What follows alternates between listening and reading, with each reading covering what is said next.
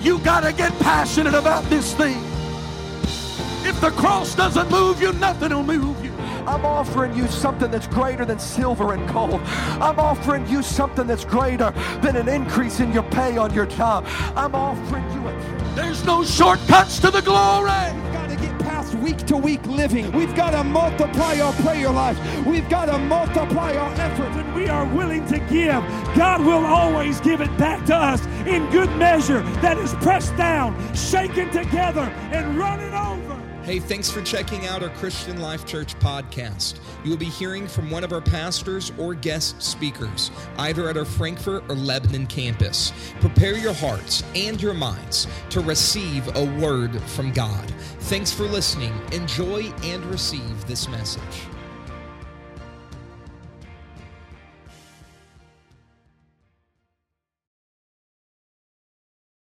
Morning. My heart is full with what I feel in this house. I feel the presence of the Lord here. I felt it in worship. And uh, I, I, just know that God is going to do great things. I don't know why. Uh, Pastor said last week I was supposed to preach, and then I was supposed to preach a couple weeks before, and the service blew up, and I'm like, Yay, God. And then yesterday, or last week, we had a fire, and I'm like, Oh, Lord, maybe it's me. I don't, I don't know. No, I'm just teasing. But I do want to share with with you what I believe God has laid upon my heart. I want to I want to read into your hearing two uh, different uh, from two different books, two scriptures. The first will be going to Isaiah chapter 42, and then I will be taking your attention to Second Corinthians chapter 4. Now, I want to preface ahead of time I do have camp voice. I have got so much dust in my lungs from a week at camp that I don't think it's ever going to come out. And uh, so my voice is not the strongest this morning. And so, but I hope to preach uh, what I feel into your hearing. It's not a, a great, complicated message. I don't. I didn't come to sermonize this morning, but I came with a word from the Lord for this church. And I came with a word from the Lord for somebody that is in this place today. And I believe that God is going to minister before we leave this house. Somebody say, Amen. Isaiah chapter 42, verses 1 through 4, and then we'll skip down to verse number 7. Verse number 1 says, Behold, my servant, whom I uphold, mine elect, in whom my soul delighteth. I have put my spirit upon him. He shall bring forth judgment to the Gentiles. He shall not cry nor lift up nor cause his voice to be heard in the streets. A bruised reed shall he not break, and a smoking flax shall he not quench. He shall bring forth judgment unto truth. He shall not fail nor be discouraged till he have set judgment in the earth, and the isles shall wait for his law.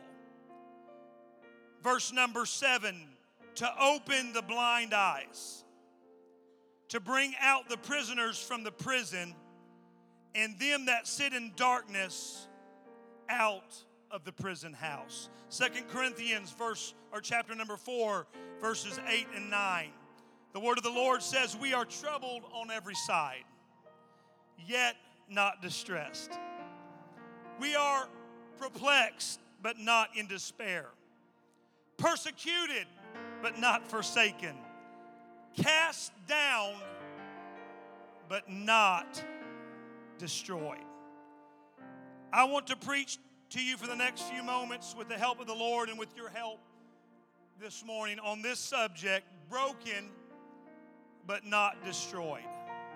Broken, but not destroyed. Would you put your Bibles down and would you lift both hands to heaven right now and would you ask God to speak into your heart and into your mind and into your life this morning? Lord, by the authority of your word and by the power that is in the name of Jesus, I come against every spirit that would try to hinder the moving of the Holy Ghost. I come against every spirit of distraction. God, I come against every spirit that would tell us that we have no self worth. I come against every voice that would try to speak into our minds that would say that God doesn't want us or God can't use us or God has no interest in us. God, and I loose your power and your authority. I loose peace into every life. I loose healing into every life. Lord, I loose the word of the Lord to move in this house and to speak into our hearts and our minds in this place this morning. And we'll give you all praise and glory in the name that is above every name. Now, somebody put your hands together and would you give God a mighty mighty shout of praise. Oh, come on, would you lift your voice and would you shout unto God this morning?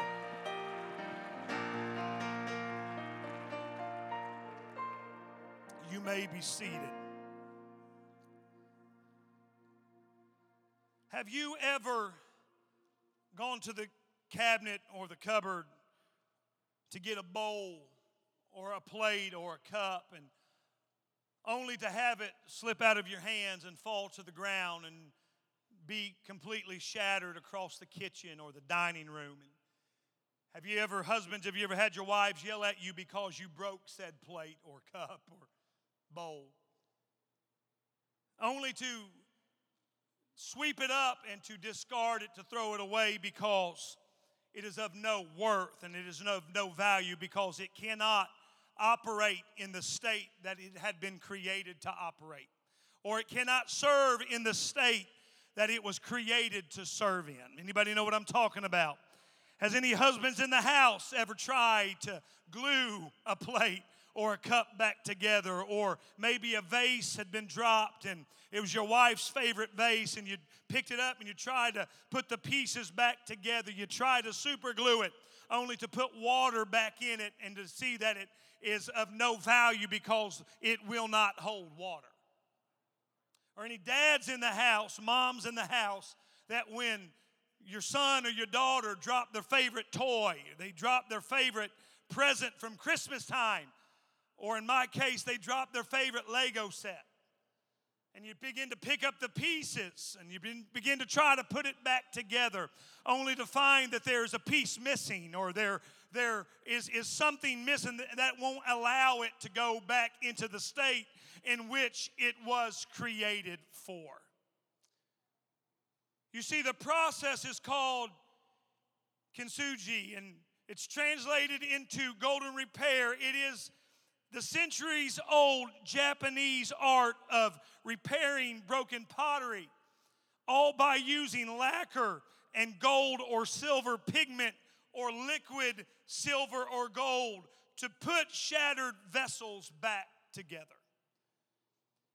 Beautiful seams of gold or silver glint fill the cracks of a pieced together ceramic pottery.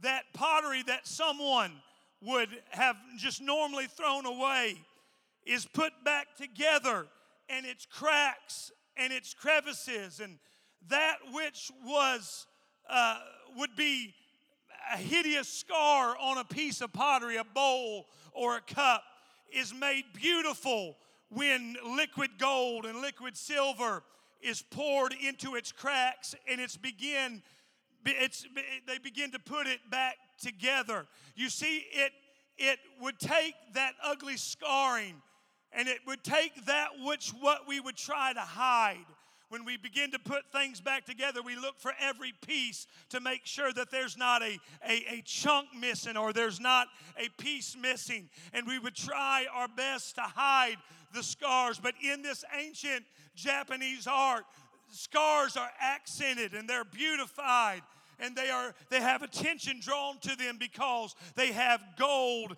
and silver that accent the scars that would once be ugly.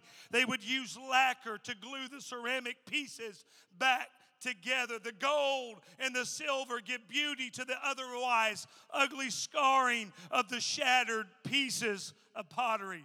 This process highlights and it enhances the breaks and the cracks and the crevices, adding value to the broken object, adding worth back to that shattered object that would just normally be discarded.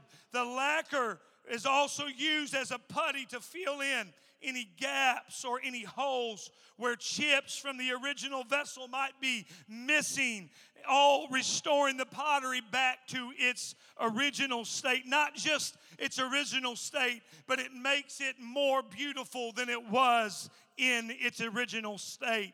They would take an otherwise useless or destroyed vessel, and with some time and with some effort and with a little elbow grease, they begin to remake it into something useful once again. I talk about it being a process because it, that process can take weeks because it is just that. It is a process. I want to draw a parallel and I want to start by saying that there may be some here in this place this morning who you have had circumstances arise in your life and they have tried to shatter you. They have tried to destroy you. You have had things come against you eh, that have tried to destroy everything that is beautiful in your life. You might be damaged here this morning, but I want to tell you that with all the damage and with all the shattering and with all the breaking, you have not been destroyed. The enemy has tried to convince you that because of the damage that you have sustained in your life, it disqualifies you from God's sight. It disqualifies you from ever being used in God's kingdom. But the scripture, the text that I read into your hearing, God said, A bruised reed will I not break, a smoking flax will I not quench. You see, a reed is a cane or a calamus which grows up in marshy or wet places. This word literally denotes that which is fragile, that which is weak, that which is easily waved and tossed about by every wind that blows, or that is broken down by every wind that blows. Bruised, we see in this text, that is that which is broken or crushed, but not entirely broken off. We talk, he talks about uh, that, that, bro, that bruised or that smoking flax shall he not break. He will not carry he will not carry on the work of destruction, is what the scripture is telling us. He will not deepen their affliction or multiply their sorrows. You need to understand with me this morning that whatever it is that has come against you in the past, whatever the enemy has tried to bring against you this week, whatever the enemy has tried to bring against you even this morning, that was never, God never allowed that to happen to destroy you. God never allowed it to happen in order to discount you or, did, or to disregard you from being useful in the kingdom of God. God never allowed it to happen in order to push you to the side and make you to be less than He has ordained you to be. So someone needs to stand up and to rise up in the midst of chaos and destruction and declare if God has ordained it, there is no devil in hell that can stop it. Even though I may have doubt, I believe God in spite of my doubt. Even though fear may be present in my life, I believe God in spite of my fear. Even though it seems that damage sustained seems too great for any chance of survival, I believe that God has a plan that He has ordained for my life. And it doesn't matter what the enemy tries to do to me. I stand upon the Word of God and I say, God, you can use me in spite of of my damage. God, you can take that which is ugly in my life and make it beautiful once again. We are going to have to somehow overcome the mindset that holds us hostage. When we look around and all we see is our devastation in our past failures. Because every one of us in this place today, we've had failures in our life. We've all gone through times of devastation. We've all gone through times where we were cast down and we've had something chip off of our spirit. We've had our spirit utterly broken and shattered into pieces. We've had our peace shattered. We've had the enemy come in and try to destroy and crush our peace. We've had the enemy come in and try to, to destroy our rest. We've had the enemy come into our homes and try to destroy our families. We've had the enemy come and try to shatter our relationship. But I've become to serve the devil notice that there is no weapon that is formed against me that will prosper. You can come at me with everything that you've got. You can try to take everything from me, but I know a God that is able to take the broken pieces, the shattered pieces of my life, and put them back together and make me a vessel that is worthy for His use. If you believe it, clap your hands this morning. Hallelujah. We've got to overcome the mindset that says that we are no longer worthy or that we are no longer we no longer possess what we need to possess that for God to use us because we can't see promise because of our past mistakes. Here, about a year and a half ago, Cheryl and I were in the need, in need of a new stove, and we live in the country, and so we had a, a critter that came into our house somehow and got up in inside the insulation of our stove, and every time we turned it on, you had to leave the house because it was just putrid. So we thought, man, we've got to get a new stove. And so we went to went to Lowe's one day and we were looking for something completely different. And I was Cheryl was shopping and I was corralling uh, my youngest son. And I said, "Why don't you just come with me? We'll push the cart before Mom kills you." And so we make our way down one aisle and we're looking and I'm like, look at this, Brent, look at this hammer, look at this, look at all these tools, look at this saw. And he was he was mesmerized by all the tools and the things that you could buy at Lowe's. And he began to want at, at five, four and a half or five years old, Daddy, would you buy me that saw? So we went down the aisle and we made our way across. He said, Dad, I got to go to the restroom. So I made my way across the back of the, of the uh, store heading for the restrooms when I happened up on a section that I had never seen before. It was my section, it was called the scratch and dent section. And so I just, something caught my eye and I turned and I began to look, and there was the exact stove that Cheryl and I wanted to buy. And I thought, man, we're going to get a deal today. And so I began to look at it, and it was set between two stoves and two other stoves, and it looked to be in perfect condition. I thought, why? What, what's wrong with this thing? So I, I, I brought a, a, salesman over I said, What's wrong with this stove? I said, what, What's broken on the inside of it? He said, There's nothing broken on the inside. Everything works as it should, and it comes with a full warranty. And I'm like, Man, you've gotten my attention. He said, But there is one thing. There's one thing that I want to point out to you. And he, be, he pulled the stove out, and on the right side of the stove was a big dent, big, ugly dent. And he said, This is the only thing that is wrong with this. That's why we are discounting this stove. That's why the stove is about half price. This is why that most people don't want it. But I, and I begin to think that in our house, that we have our cabinets where they come together and on either side of our stove that I could slip that stove back in there and that dent would be completely covered up and nobody would ever see the dent. Nobody would ever know that that thing was damaged. No, I could hide I could hide the damage that had been done. Hear me today that so many of us come to the house of God and we've got some damage. We've got some pieces missing. We got some cracks in our life. We've got some we've got some chips that are out, out of place and we come and we put on the suit and we put on the dress and we fix our hair just right and we try to, to bill it off to everybody like everything's together. But they nobody knows that we have some damage in our life. We nobody knows what we have faced this week. Nobody knows knows what the enemy has tried to bring against us this week. And we come and we cry out and we keep our jacket buttoned because we don't want anybody to see the scars that I have here on my side.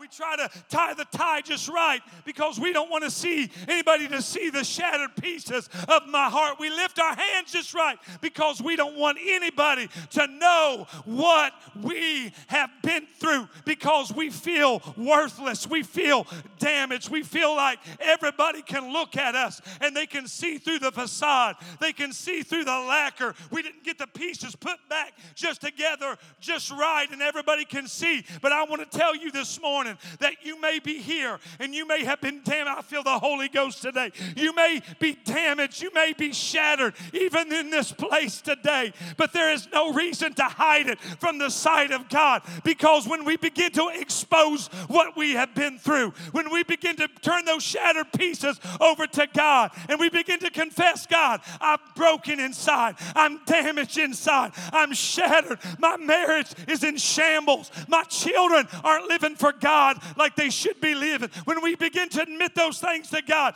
God can take those pieces, He can scoop them up, and He can say, But I, I can put you back together. You may not see how, you may not see any worth, you may be embarrassed by what you've been through, but God specializes in what you have been through. God specializes in taking a life and putting it back together again. You see, that stove, due to the damage it suffered, we were able to p- purchase the stove for 50% of its regular price.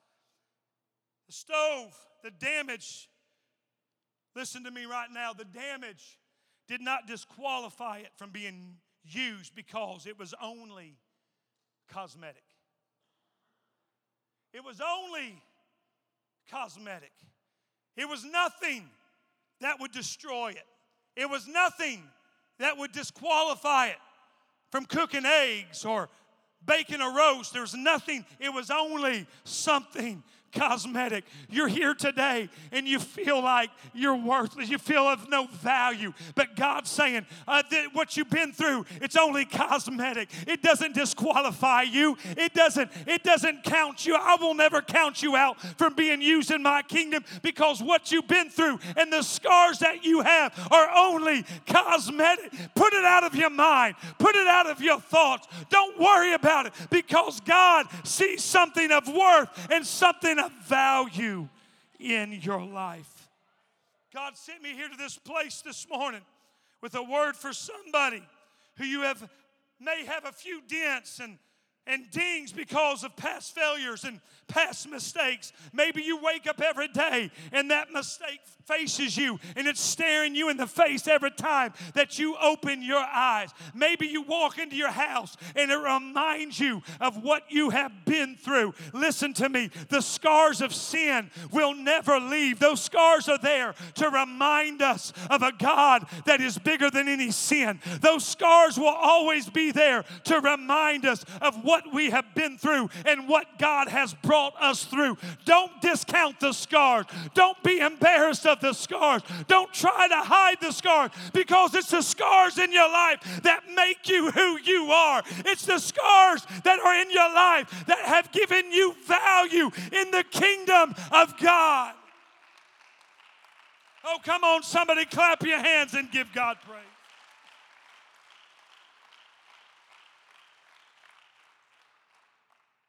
It's the scars. It's the scars that make us who we are. Listen to me.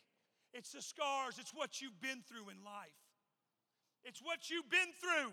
It's what the enemy has tried to do to you that makes you unique. What you faced in your life is what makes you unique. Because the things that you have faced in your life, you can take those and you can turn them around and you can minister to others that have gone through the same thing that you have gone through because you can minister to someone in a way that I can't minister to them. You can minister to someone, you can speak into someone's life in a way that maybe pastor can't speak into their life or maybe he can't minister to them like you can. But those things that have happened in your life, those things that you have gone through, God has placed them. We talk about God, prepare me. God, put in me what I need to be effective in the kingdom of God. And we stop stop and we never take into consideration that those scars and those broken times and those shattered pieces are exactly what God has put in our life to, to, to prepare us for what we are going to face in the future. It just may be that that ministry is built on what you have gone through. It may be that you're witnessing to someone in line at Walmart who is all connected to something that you have been through. Have been damaged by what you have gone through. You have been damaged and broken by what others have said about you. You have been damaged and broken by attitudes that have been thrown your way. You have been damaged and broken by those that you trusted that said that you would never amount to. And I, there's a little boy at camp this week breaks my heart, but he looked at one of the counselors with tears running down his face. He said, Would you please pray for me? Would you ask God to help me? My dad just left me. My dad just walked out of the door. Maybe you're here today, and as a kid, you had a parent walk out the door. Maybe you had a teacher say that you would never amount to anything. Maybe you had a spouse that didn't treat you right and belittled you and broke you down to where you there was nothing left but shattered pieces. You are destroyed by what by what others did to you. But God doesn't view you as being worth any less. You may not be what you were before you went through it and, and before someone said it about you, you may not be what you used to be, but thank God you are now what God wants you to be. You may have failures and you may have faults, but God specializes in using the broken. God specializes in using the failures. God specializes in using damaged goods. And God will not leave you in the condition in which He found you because God is saying, beneath the damage, beneath the cracks, beneath the shattered pieces, I see something that is worth saving. I see something that is beautiful and something that I can use. I've come, I'm, I'm hurrying today, but I've come to preach you out of your despair this morning. I'm going to preach until someone lets go of the darkness that has crept into your mind and told you that God doesn't want you because you are damaged goods and you are disqualified from ever doing anything for God. I'm going to preach until someone lets go of the failures and the mistakes that has defined you long enough. I'm going to preach until someone declares, if God is for me, then who can be against me? And if God is for me, I'm going to release all the negativity negativity and let go of everything that I am not. And then I'm going to grab a hold of what God says that I am. We always, we always want to let go. We always want to put aside what the enemy says that we are, but we never seem, we always have a hard time of picking up what God says that we are. We have, we have a hard, we, have, we, we do good with identifying with what the enemy says that we are. We have a good time, we, we find it easy to identify with all of our mistakes and our failures and our past. But we have a hard time grasping hold of what God says that we are. His word says that I will be the head and I won't be the tail. His word says that if He is for me, then nobody can be against me. His word says that no weapon formed against me shall prosper. So the next time the enemy comes against you, the next time the enemy tries to tell you that you're disqualified, you stand and you look him in the face and say, That is not what God said. He said, I will be victorious. He said, I'm more than a conqueror.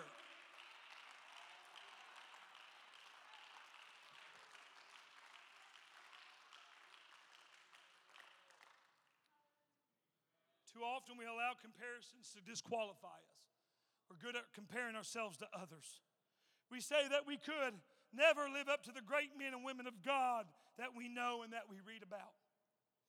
Compare our shortcomings to the giftings and the talents of others when God didn't make us to be somebody else. We think because someone is more talented or someone is more gifted that God desires them more than He desires us. We've convinced ourselves that they are more qualified than we are because they're more talented than we are. You see, in Exodus, we read where Moses was chosen by God to lead his people out from under the oppressive hand of the Egyptians.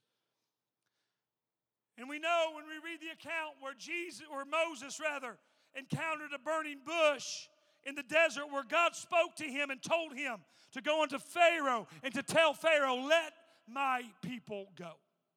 And we read about where Moses argued with God and he came up with every reason and every excuse as to why he couldn't do what he was being called to do. He said things like, Who am I that I should go to Pharaoh? They will not believe me. He said, I'm not eloquent in my speech. I am slow of speech and I have a slow tongue. But yet, with all of his disqualifications, with all the things that others would have looked at him and said, I would never send Moses. God used Moses to bring a nation to its knees and to deliver the children of Israel from the bondage of Egypt. We read about Abraham. We talk about what a mighty man Abraham was, but Abraham was a liar because it was when he took his wife into the land of Egypt that he told them that she was his sister so they wouldn't harm him. We preach about David, we preach about the giant killer, we preach about the man after God's own heart. We preach about David being a mighty warrior, but we forget that David was an adulterer and he was a murderer. And what God is wanting to say to us this morning is that if I can use an Abraham, or if I can use a Moses, or if I can use a David, with all of their shortcomings and with all of their sins and with all of their mistakes, with all their faults and with all of their failures. If God can use these men, then God can use you this morning. Their mistakes didn't disqualify them, and your mistakes don't disqualify you. Just like Abraham and just like David, you've got to push past your mistakes and you've got to push past your failures I, and say, I refuse refuse to be defined by what I used to be. I refuse to be defined by the mistakes that I've made. I am a new creature in Christ. Old things are passed away. Imagine what would have happened had David held on to his failures. Imagine, Pastor, what would have happened in the Word of God had Moses won the argument? Who would have delivered? Our Bible probably would look much different and read much different than it does when we see account after account of mighty men and mighty women of God push past what they were, push past the mistakes that they had made, push past all of their failures and all of their faults and into what God had for them. I'm quickly drawn to a close this morning. Luke 15 tells us about the prodigal son. He demanded his inheritance from his father. You know the story well. he went, the Bible says, into a far country and he, he spent it all on partying and riotous living. One day he woke up and all of his money was gone, and all the friends that came along with that money, all of his friends, were nowhere to be found. They were all gone. He went to work, the Word of God tells us, for a citizen of that country, tending to his swine. He had everything. And in one day, he wakes up, it's all gone, and he's having to find a job to make ends meet. Things got so bad that he began to identify with the swine and he began to eat what they eat, what they ate, and he began to sleep where they slept. But the Bible tells us that there was a moment when the son came to himself and he realized the error of his ways and he realized that the hired servants in the house of his father had it better than he had it. And the Bible tells us that he went back home embarrassed, broken, crushed. He went back home and he went to his father and he didn't say, Dad, I'm sorry for what I've done. But he just simply said, Dad, make me as one of thy hired servants. You don't know Dad, where I've been. You don't know what I've done. You don't realize how deep my pit has gotten. You don't know the mess that I have found myself in. He said, Dad, just, I'm not asking for my room back. I'm not asking you to let me back in your house and back at your table. But, Dad, I'm just asking, just let me be your servant.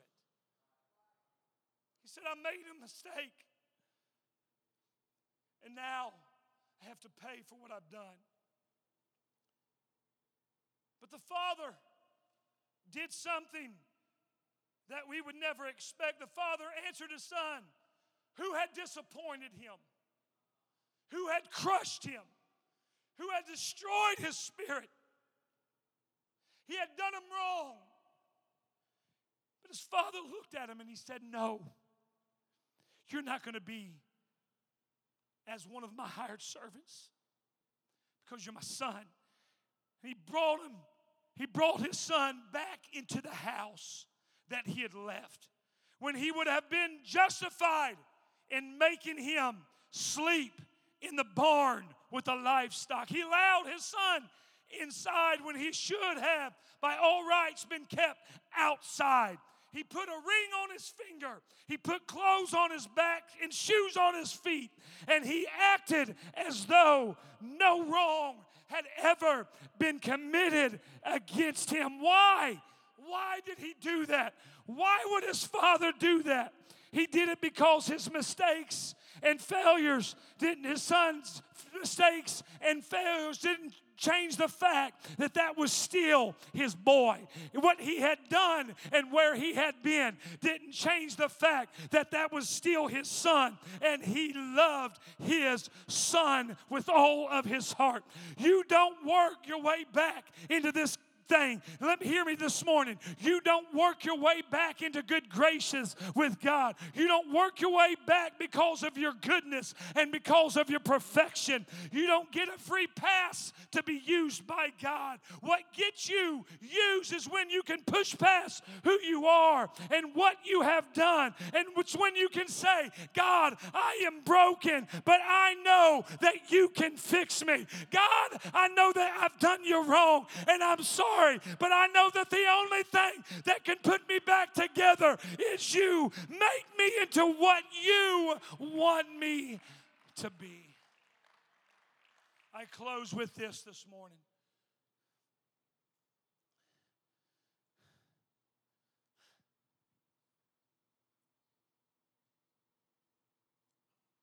Many of us think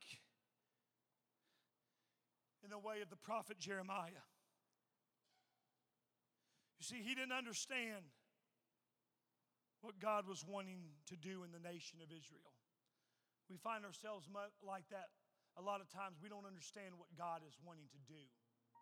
We don't understand why God allows those things to come into our life because we don't understand what He's wanting to do in us. But just like Jeremiah, he didn't know what God was wanting to do with the nation of Israel. What God had to do was send the prophet Jeremiah the Bible tells us down the road to the potter's house. Jeremiah, you're not going to understand unless you witness it firsthand. Jeremiah, you'll never understand unless you see it for yourself. As Jeremiah witnessed, so Jeremiah rather went down and he watched as the potter began to pour himself into the clay that was on his wheel. The potter put his hands on the clay. He dipped them in water and he put them on the clay. And he began to shape it and he began to mold it into what he had envisioned in his mind. Was no blueprint, there was no set of plans, but it's what he had envisioned in his mind for that lump of clay to become. He began to mold and he began to shape it.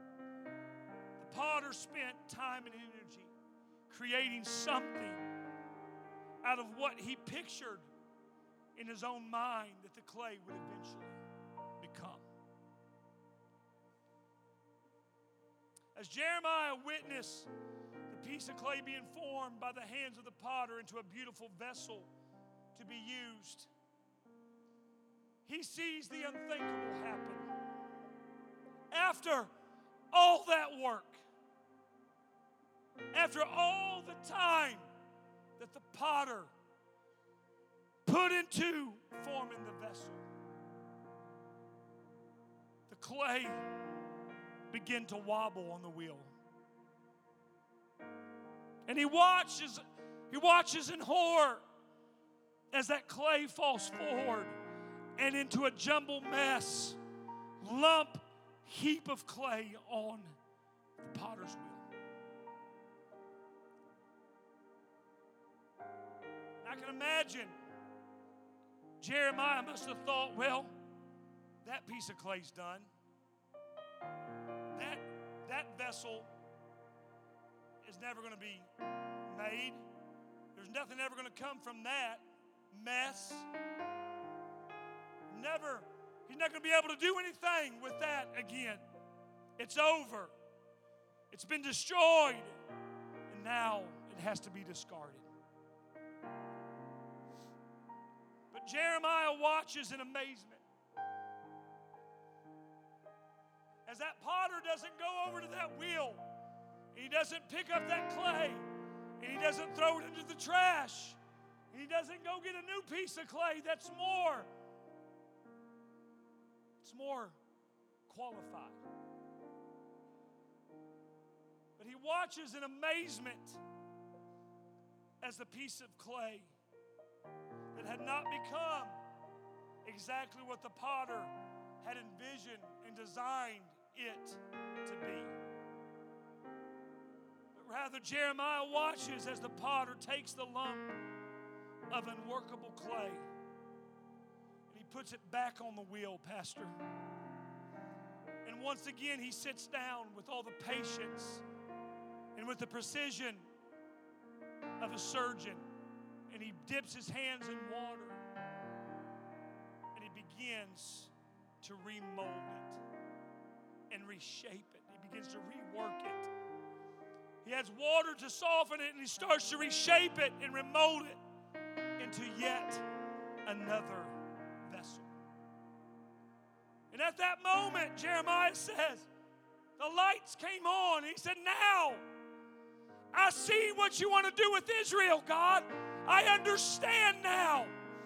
It is that Israel as, as that piece of discarded clay, as that lump of destroyed and unworkable clay. And God, you want to take it and you want to reshape it and you want to remote it. Now I understand, God, what you want to take place. You're not going to throw them away.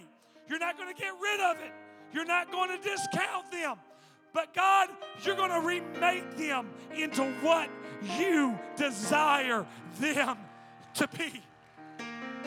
In this place this morning, God is looking And He says, I'm not going to throw you away. I'm not going to discard you. I'm not looking for someone better. I'm not looking for someone that don't possess scars, that's just perfect and that, that everything is great in their life. He says, But I want to take you.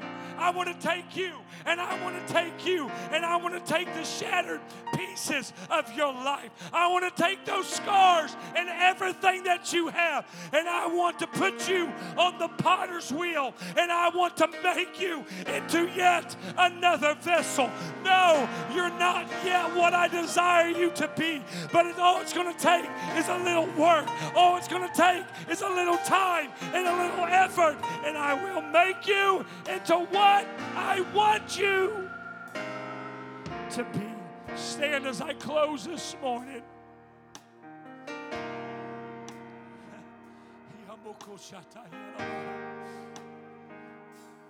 You're here this morning. Maybe you just decide to give it one more chance, one more try. Maybe you stayed because you said, I'm just going to give it one more shot. Maybe you come into this service and say, I'm so broken, I don't know that anything ever good will come out of me. But I'm just going to go one more time and I'm going to give it one more shot. I'm going to give it one more chance for God to put his hands back on me and begin to remold. You listen to me here. God can't remake what is not already broken.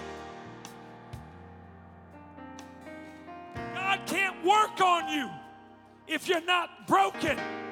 Just because you're broken this morning, just because you're hurting, just because you haven't been put back together yet, does not disqualify what God wants to do in your life. It doesn't disqualify you from God making you into what He wants you to be. I don't know who I preached to this morning, but I'm going to make a general appeal. I don't want anybody to be uncomfortable this morning. But I don't know who I preached to, but I know that I preached to several in this place today. I know what you've been through. I know what you've gone through because I've gone through it too. I've had shattered pieces in my own life. So I make a general appeal. Would you come? These altars are open. And would you pour out yourself? Would you just place yourself back on the potter's wheel and say, God, would you do whatever you have to do to soften me up? God, I, I, I've discounted myself. I, I, I've tried to tell myself, tried to convince myself, but God, I know that you want to do a work in my life this morning.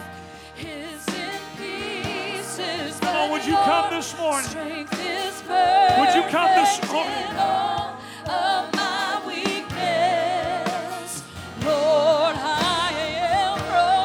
Never counted on the hurt.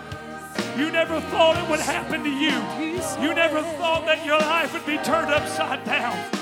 You never thought that you would have to face what you face. But God is here this morning and He is saying, I have let you go through that for a purpose. It's a breaking process. I wanted you broken so that I could remake you, so I could make you in a, into a vessel that is worthy of my use. Come on, would you call out? Would you cry out to the Lord this morning?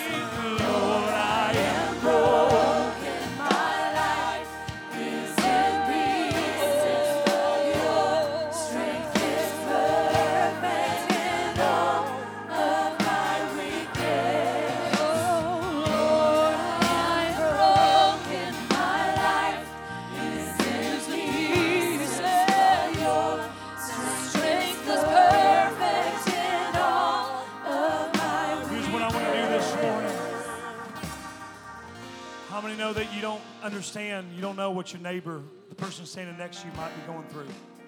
You don't know what happened this week. You don't know what's been said. You don't know what's been done. You don't know. You don't know if they failed. You don't know because we all, like I said already, we've all we all do good at hiding it. But I want you to join up with two or three people that are around you, and I want you to begin to pray for them. I don't want you to pray for yourself. Hear me. I don't want you to pray for yourself, but I want you to pray for them because you don't understand what they're going through. You don't know what they're facing. You don't know what they're going to face when they walk out of this place today. You don't know what's going to happen when they wake up in the morning. You don't know if it's going to be a phone call. You don't know if it's going to be a, a pink slip at work. You have no idea what is going to break them or what's going to try to destroy them. And I want you to pray right now that the anointing of God would rest upon their life, that the hand of the potter would be upon their life. God, I pray right now for my brother and my sister. God, I pray, God, that your hand would be upon their life. God, I may not know. I may not understand what they have gone through. I may not understand what they're going to go through this week or what they've been through this past week. But God, I do understand that you are the great potter.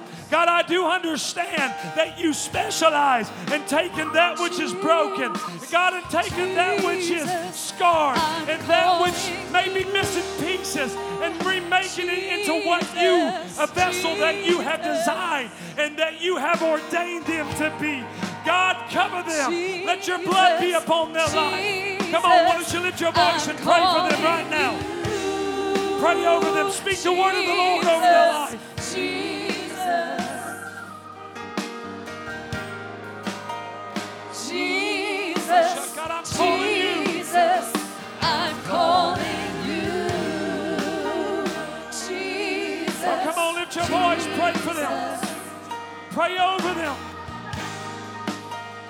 Jesus. Jesus. I'm calling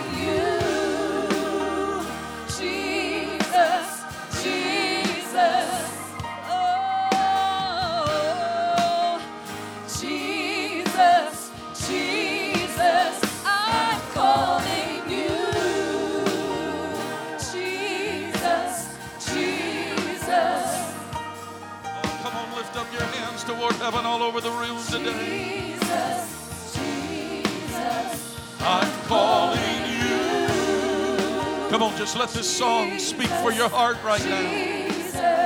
Oh, my Jesus. Jesus. Jesus. I'm calling you. Oh, come on, just speak to the Lord right now. Just you and Jesus. Oh,